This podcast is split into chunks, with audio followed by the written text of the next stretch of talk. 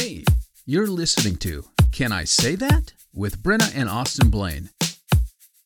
Hey, you guys. This week on the podcast, we are talking about fear, anxiety, and seeking peace. And maybe you're like, hey, Brenna, I thought we already did an episode on anxiety.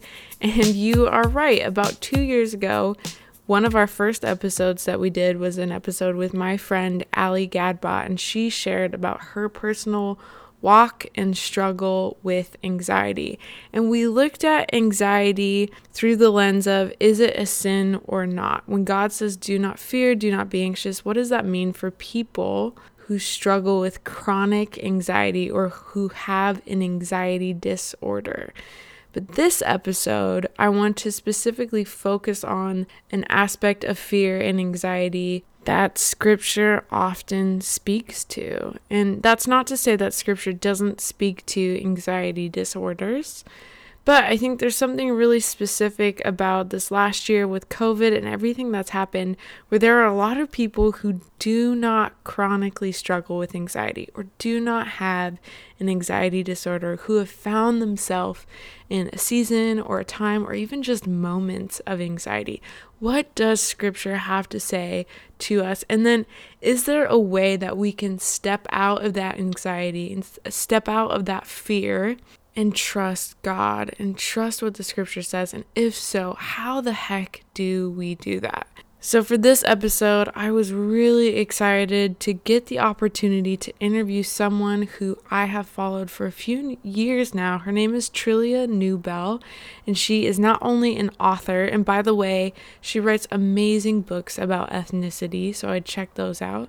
But she is also a speaker, and um, something that's kind of fun is she just this last in the last few weeks was at the Gospel Coalition's Women's Conference, and so I find that oftentimes when the Gospel Coalition invites someone to be on their platform, that person has a really significant viewpoint and voice to share. So I'm really excited for you guys to hear from her if you find this episode helpful to yourself, or maybe you think of someone like, man, my friend could really use this episode, I would love to invite you to share about this episode or even any past episodes that we've done on your social media. Every time that you share about us on social media, our circle grows, and we are super thankful for that. Also, if you use a platform, because I know there are other platforms aside from Apple that allows you to leave a review, when you leave a kind and encouraging review, that does a lot for your favorite podcast. Not just for us, but for all podcasts. When you leave a positive and encouraging review, not only does that affect algorithms, but it also signals to other people hey, there might be something of worth here. So, I'd love to invite you to support us in those two easy ways, and I hope that you find today's podcast timely and encouraging. All right, so something that I've noticed recently kind of in the in the Christian world, if you will, is people are starting to use this term that Christians are called to be the non anxious presence of Christ. I just want that to be my first question. Are Christians called to be the non anxious presence of Christ in this world? And if so, where do we see this in scripture and what even does that mean? That's really interesting because I have never once heard that. So I didn't know that that was a phrase to be the non anxious anxious presence. And I'm assuming that people are saying that because we live in an anxious time. Like everything around us is um anxiety inducing, but not just that. I mean, it is just like one thing after another that is um difficult. So so I'm assuming that that's where that phrase comes. But if we look at scripture having not really been diving into the topic of anxiety in a while. I know that, that we've got Philippians 4 6. Do not be anxious about anything, but in every situation, be, um, by prayer and petition, give thanksgiving and submit those requests to the Lord. And then we know in in the Gospels. I can't, I believe, definitely Matthew, but I can't remember where else, um, where it says, Do not be anxious about anything, but that the, the Lord provides for the lilies. He's going to provide for you. So there's, there's so much in the text where where God is calling us to lean not on our own understanding but to lean on him and to fix our eyes on him that I could see why they would say do not be anxious and to show the Lord that we can have peace because God is our peace and God gives us peace. But I say that with a, a bit of caution. We don't want to there, there's different types of anxiety. So there's the everyday anxiety that we must every single day cast our cares onto the Lord because his burden is easy, right? His his burden is light. He can carry those those anxieties. We cast it every single day. So we want to have a peace that when people look at us, they they can say, "Okay, there's there's something you can say. I'm leaning on Jesus." Yet, there's also a diagnosed anxiety, which I think we've got to be real careful not to try to slap a scripture on something that could be some sort of imbalance or sort of some, some something that is diagnosed. There's there could be something else going on, um, whether it's a mental illness, who, who knows what it is. So that would need medicine maybe. So i'm i'm real careful with when we're talking about things especially that that can also be clinical that we we are that we t- make sure we know what we're talking about. So when i'm talking about anxiety i'm typically talking about that everyday anxiety that we all can experience from time to time that god calls us to cast all of our cares on onto him for but there are times when people wake up and there's nothing wrong and they're anxious and they have there is something else that's that may need medical or clinical or uh, or a therapist. It's kind of a deeper deeper thing going on that needs more attention. And yet they too can cast their cares onto the Lord um, because he's he's a great physician and he cares for them and cares for everything, all of these things. But I just am real careful with those distinctions. Something that I think a lot of people do that I've done myself is when I'm talking to people, sometimes I find that I interchange the words fear and anxiety. But I'm wondering if, when we look at scripture, is there a difference between fear and anxiety? And if so, what are those differences and why do they matter? Well, that's a great question. I, I believe it's said that do not fear is maybe the greatest commandment in scripture like not greatest as in he's called it the great the the most said like do not fear. So i i think anxiety and fear i i believe that they are distinct because i i think you can be anxious and not necessarily fearful. So for example some some days I wake up and I'm like, oh my goodness, I have so much to do. I'm not afraid of all the things I have to do, but it can cause me to be anxious because I it's like pile on. Oh, I've got to do this and I need to do this. Um, maybe if you wanted to dig deeper, you could see a a fear of disappointment or fear of I, I don't know, but that probably is just toiling with anxiety rather than casting my cares onto the Lord. Where fear, you, I mean, you can be afraid of people, you can be afraid of your future, you can be afraid of, gosh, a number of different things. And so the Lord is constantly telling us, do not fear, um, because the Lord is at hand. And so, so I would say that they are two different things. And I can't remember what else you asked. but that's the answer to that one statement. You an- I you answered my question. Okay. So something that someone asked on from our audience was in what ways does fear drive us to seek control? And then how is that damaging not only to our own lives but also to our relationship and our reliance on Christ? What a great audience question. I'm going to just give you an example with the pandemic that we One of the things I thought I really trusted the Lord until everything shut down. and what I realized is that I kind of trusted in a system and trusted, even though I know tomorrow's not promised for anything and they where the scriptures say do not worry about tomorrow because today has enough worries of his own well i believe that to be true but i really feel like it was all kind of tested as things started shutting down and I didn't know whether I could go to the grocery store, if I could if our kids were going to be in school or if they weren't, there were so many unknowns. Um, whether I was going to walk out of my house and die immediately. That's just I, that's how I felt. Like what's going on? And what I realized is that I really I think I trusted in my own control. Like I I felt like I I I kind of knew what tomorrow would bring, even though I the scriptures say otherwise, because every day was pretty much the same, kind of, you know. So when we try to, um, well, one, I think what we're saying to God is that we are God if we're trying to be in control, because we we have we aren't in control, and we can't be in control and we will never be in control. So when we are trying to take control or you even see hear those phrases, take control of your life.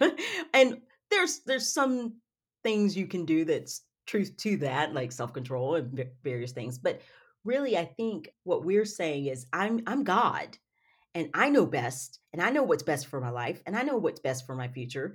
And so often, I think when we try to take control, we end up anxious and fearful and disappointed and and and really not trusting in this sovereign, good, holy, just God.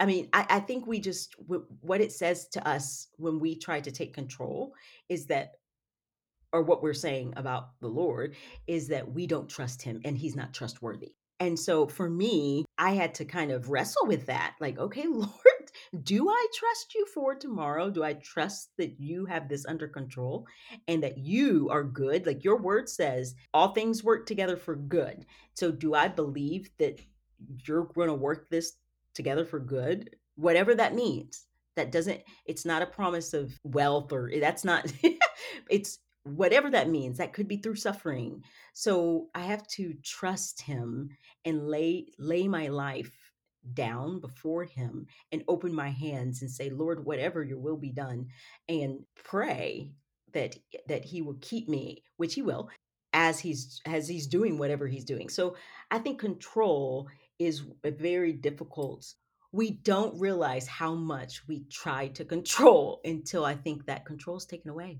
you are a parent to two beautiful children. And I'm just wondering I think parenting is such a unique experience, especially when it comes to anxiety. So I'm just wondering what are a few maybe daily anxieties that you have to wrestle with as being a parent, and then maybe even some situational anxieties you have to deal with as being a parent. And then in response to that, what have you also learned about the father heart of God through being a parent? That there's a lot in that question and i so where do i start i think the moment i got pregnant i had to deal with anxiety um so it wasn't i've had four miscarriages and so just that alone is such so a fear I, I would be filled with fear and i would have to lay it before the lord god am i going to get to see these children and so it was it was very difficult, um, even through pregnancy. And then when they're born, I mean, I can't every step of the way in raising and caring for another human being is terrifying. it's just like, Lord, help me. I am I have never felt more desperate for God than trying to raise these kids. And so you asked for everyday examples. I would just, I mean, when when my children were born, you hear of all these crazy things that could happen um, from SIDS to which is a sudden infant death syndrome. It's just terrible, and I know people who've experienced it. To whooping cough, there's all these things. So from the beginning, I'm entrusting their health I'm asking so I, I would do things like especially when my first when my second was born it was so different but when my first was born he would be sleeping through the night but i would be up peeking at him just making sure he's still breathing just looking it was terrible you know This so i had to finally say okay i'm i need to rest so that i can care for him and i have to entrust his life to the Lord. So those are these little things that you think, you just it's it's interesting. But then they start doing things like interacting with people and and our kids are in school and learning all these things and so you have to trust that the lord will will guard their hearts guard their minds guard them from people doing unkind things to them. So so i don't know even where to begin with that question because it really starts from the moment you conceive. I just believe that that entrusting the life of your child to the Lord and that they would be grow in the knowledge of him it begins at, at the beginning i i remember even one time one of the things that the lord did that was just so helpful for me is early on i recognized that i could not save my son we were driving and i asked him something about the Lord or our singing and he said something like, I don't believe you. And I he was four. And I was like, You don't believe me? What are you talking about? He said, Well, I don't believe you. I don't believe there's a God. Where is God? And I was like,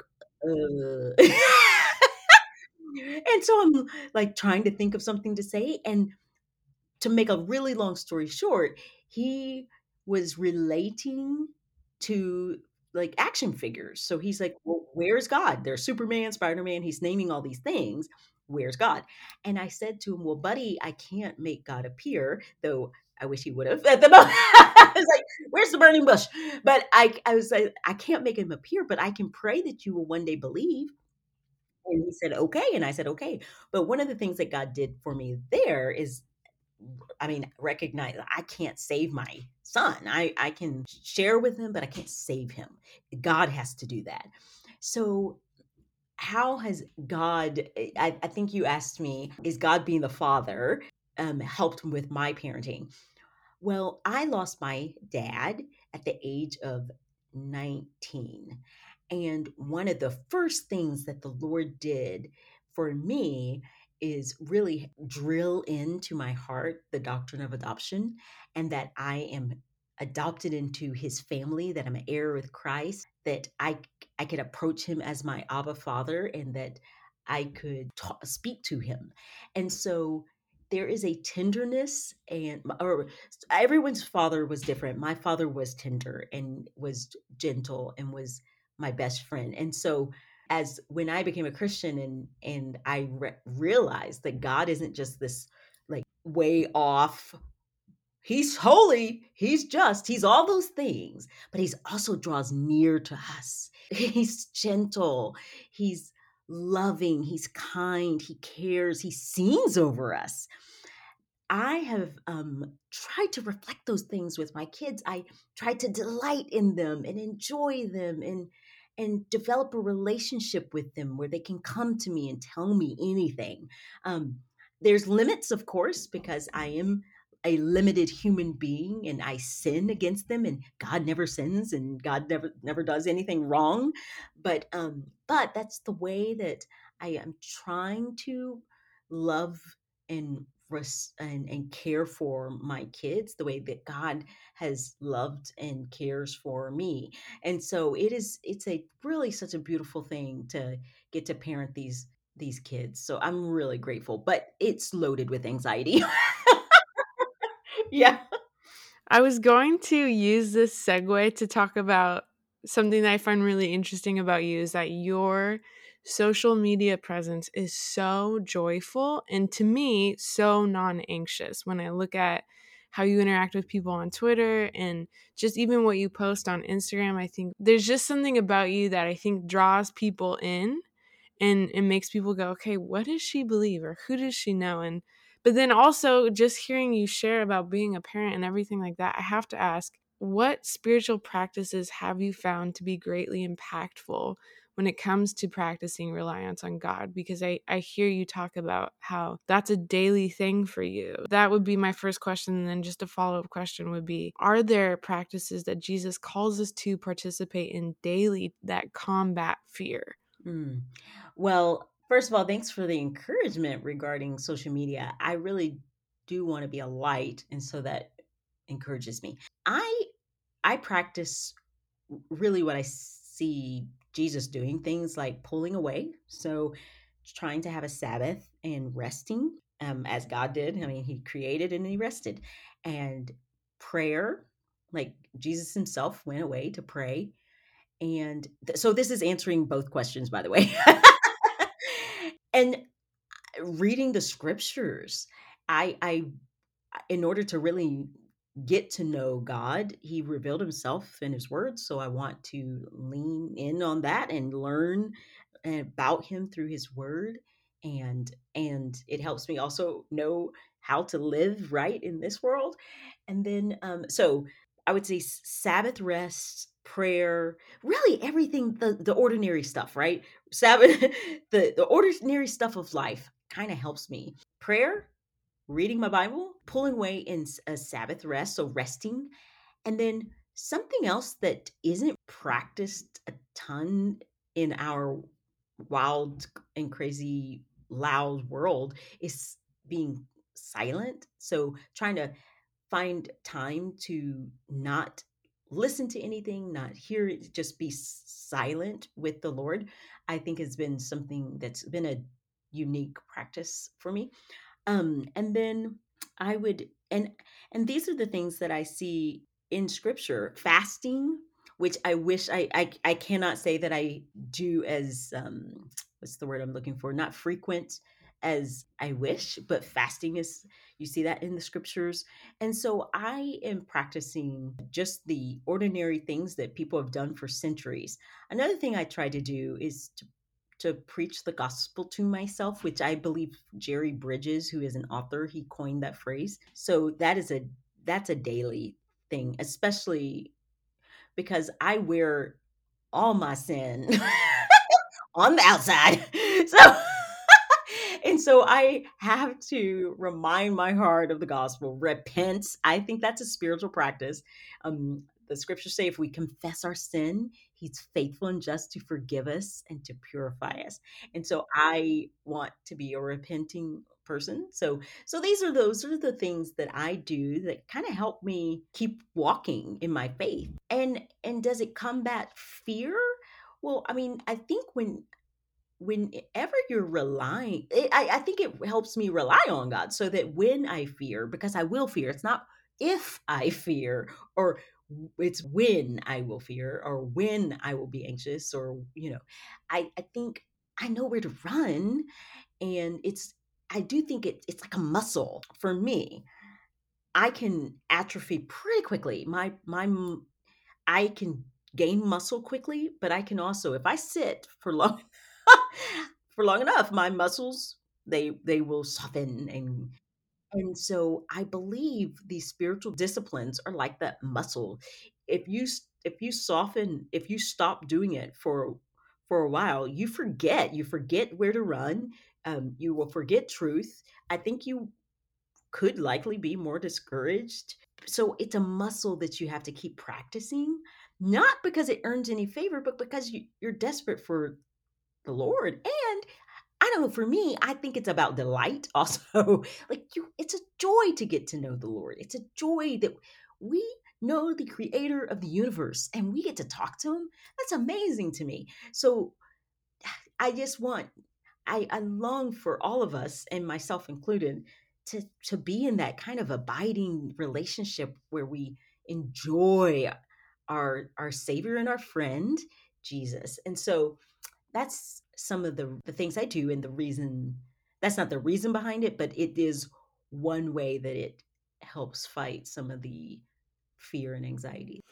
In in this era of social media, I think there's been this kind of this learning curve for Christians and I when I think about the question I'm about to ask, I kind of think about growing up and how when we're young we we cry out to our parents when we need something or when we're scared or we're fearful.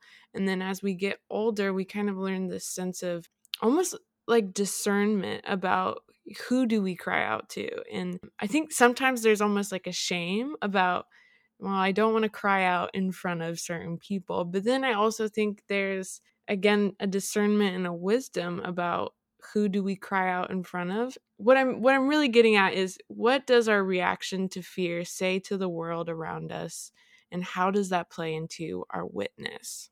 I think that okay, eh, when you're saying cry out, it it all depends on what you're crying out about, right? So there are things that we you may if you were sexually assaulted, for example, you may not want to post that. That may be something you you you have to discern for yourself what you can handle because of the onslaught of people saying crazy things. People are not sometimes people will be gentle and kind and wise with their words. Other times people will shame you or make you feel terrible. So it just, I think you've got to be discerning about what you are going to share and how you share it. So I think there's a wisdom there.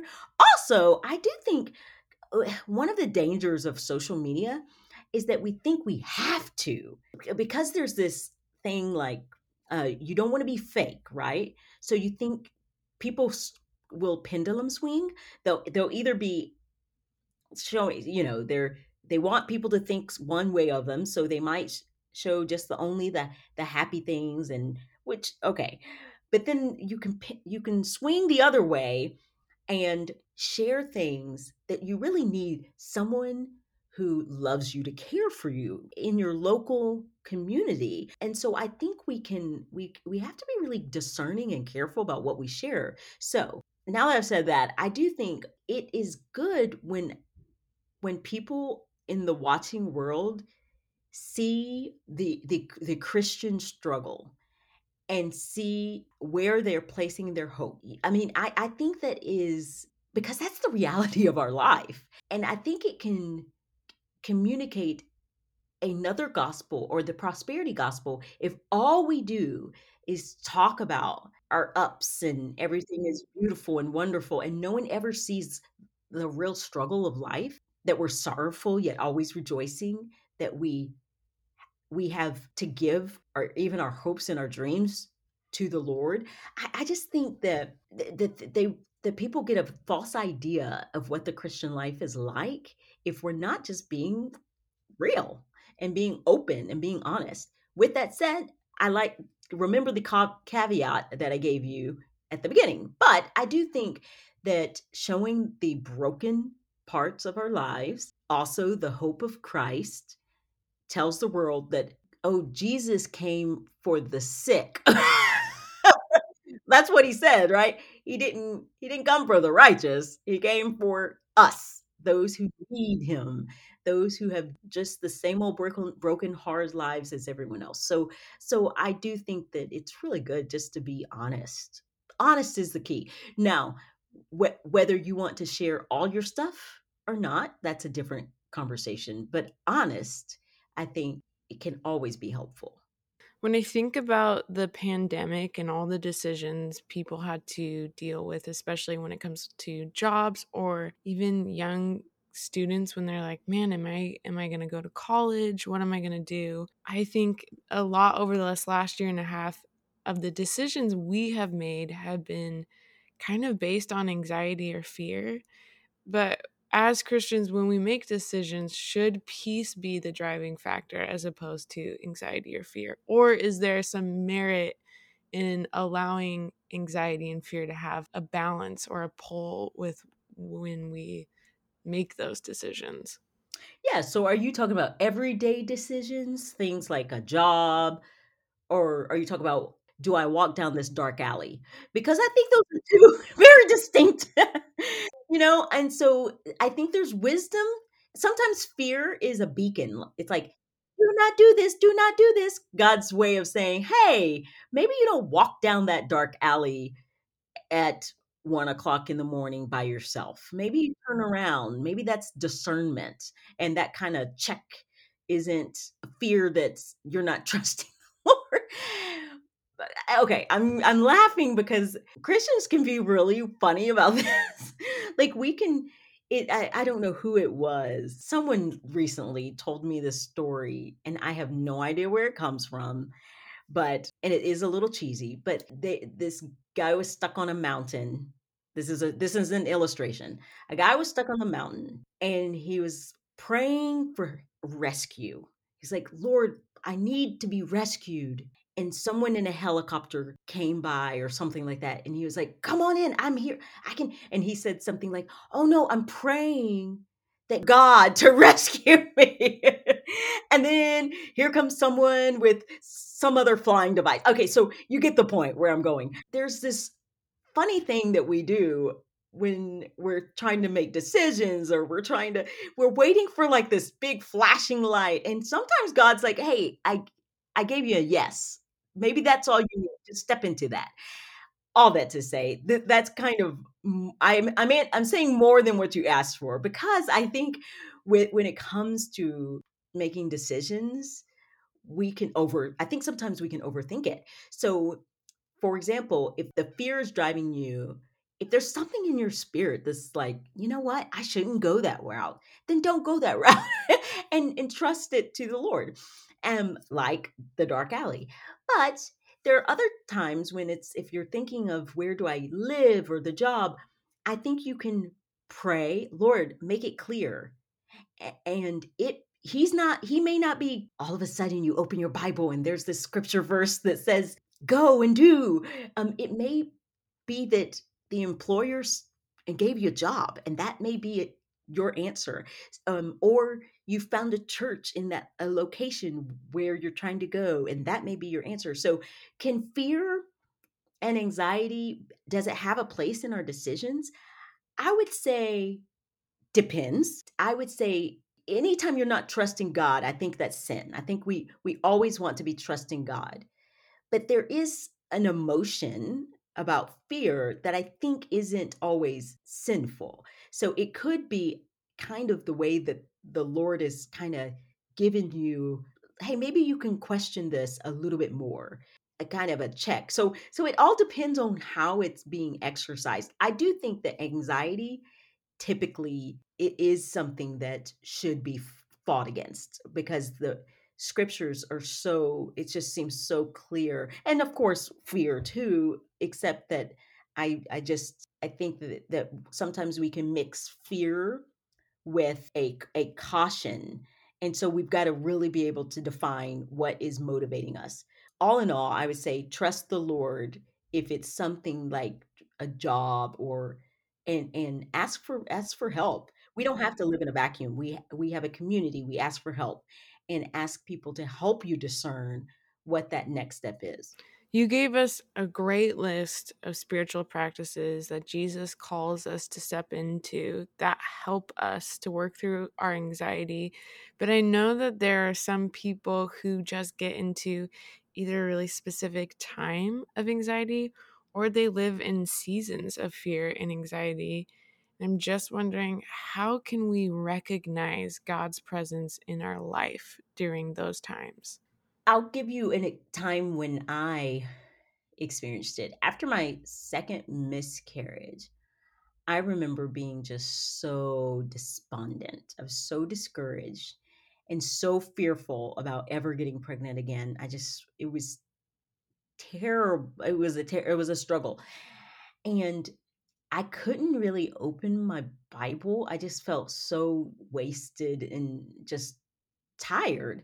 So I remember one day that I was I was in bed and I was just like, Lord, help me, please. And, because I was just so sad. And and you know where the scriptures say that the, the Lord draws near to the brokenhearted.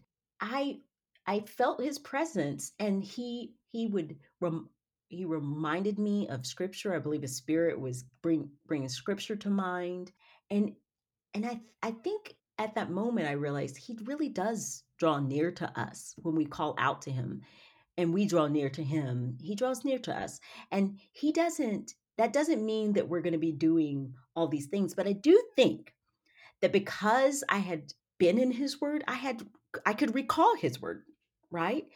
Because I had already been doing those practices, the the Lord, it was it I could recall things that ministered to my own heart when I needed Him, and the mind fixed on Him is at peace. That's what the and so if that's that's what I was experiencing. So I would I would just say there are seasons of anxiety and fear the Lord, he he's, he promises to draw nearer, and so I would just encourage anyone who's experiencing that to call out to Him. and ask him ask him for help for his presence and to be near to you and then to ask him to for you to believe that it, he is that he mm-hmm. is near that he does care that he is understands your sorrow jesus was a man of sorrows that he that he gets it and but sometimes i think what happens in those seasons is we can struggle with unbelief so we need to ask God that, okay, you tell me I can do these things, I can call out to you, and that you're going to draw near to me. Am I going to believe it? I want to believe, help my unbelief, Lord, so that I can know that you are near me, even if my feelings don't match. So, Trillia, before we end, if I'm not mistaken, you have two recently new written books one, A Great Cloud of Witnesses, and then the other, Creative God, Colorful Us. Can you just tell us a little bit about both books and where we can find them? Yeah.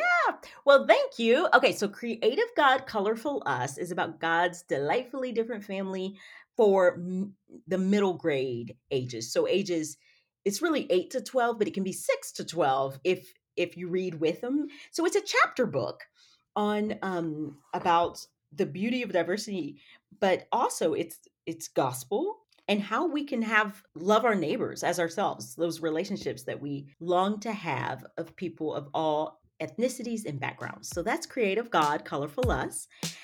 And then A Great Cloud of Witnesses is a Bible study. It's a six week, you can extend it to eight, study on Hebrews 11. So it's all about the Hall of Fame of Faith. And and that was a joy to write. Thanks for listening to today's episode. If you want to learn more about Can I Say That? our guests on the show, or submit questions and participate in polls, please join us on Instagram at Can I Say That Show. We love interacting with our audience and hearing how this show has affected, changed, and challenged you in your own walk. So please join us.